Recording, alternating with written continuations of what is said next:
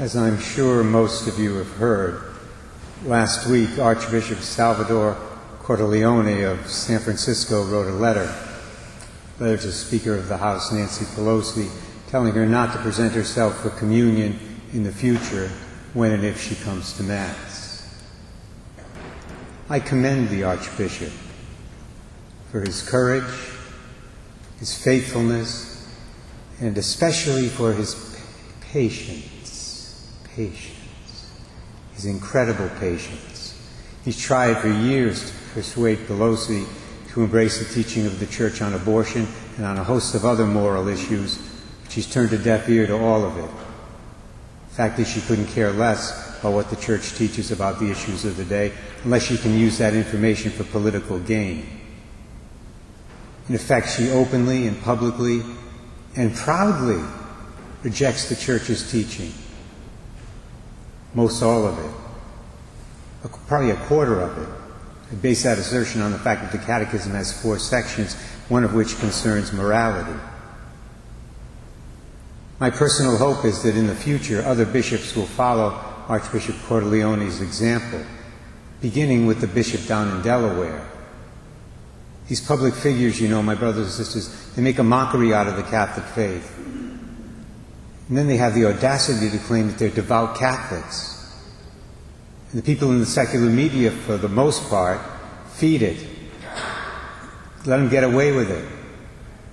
As I said before, to most people in the secular media nowadays, the only good Catholic is a bad Catholic.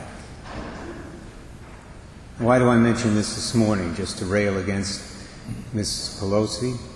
No, it's because of today's first reading. There we hear about St. Paul's departure from the city of Ephesus, a place where he administered to people for three years.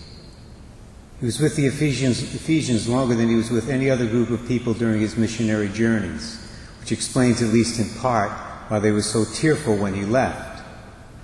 But before he goes, he gives them a very clear warning. Specifically, he gives a warning to the presbyters, the priests, telling them what they can expect when they continue to shepherd the flock after he leaves. He says, I know that after my departure, savage wolves will come among you, and they will not spare the flock.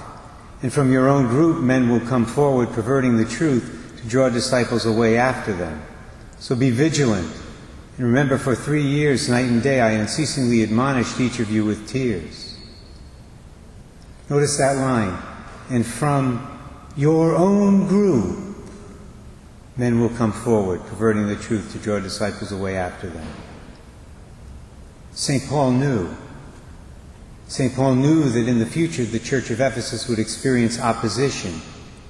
And it would come from two places from without, from the outside, from people like the Romans, the pagans, the others. But also he knew that it would come from within, from people who claim to be members of the church but aren't. Which means that St. Paul would not be at all surprised at what's going on in the, our country right now, with public figures who say they're Catholic and then who publicly oppose the moral truth the Church teaches. The latter, that is to say, those who oppose the Church from within, are far more dangerous than those who attack her from the outside. That's because, generally speaking, Christians are more easily corrupted by those who claim to share their faith but don't. St. Paul knew that. Archbishop Cordileone knows that. Hopefully, so do we.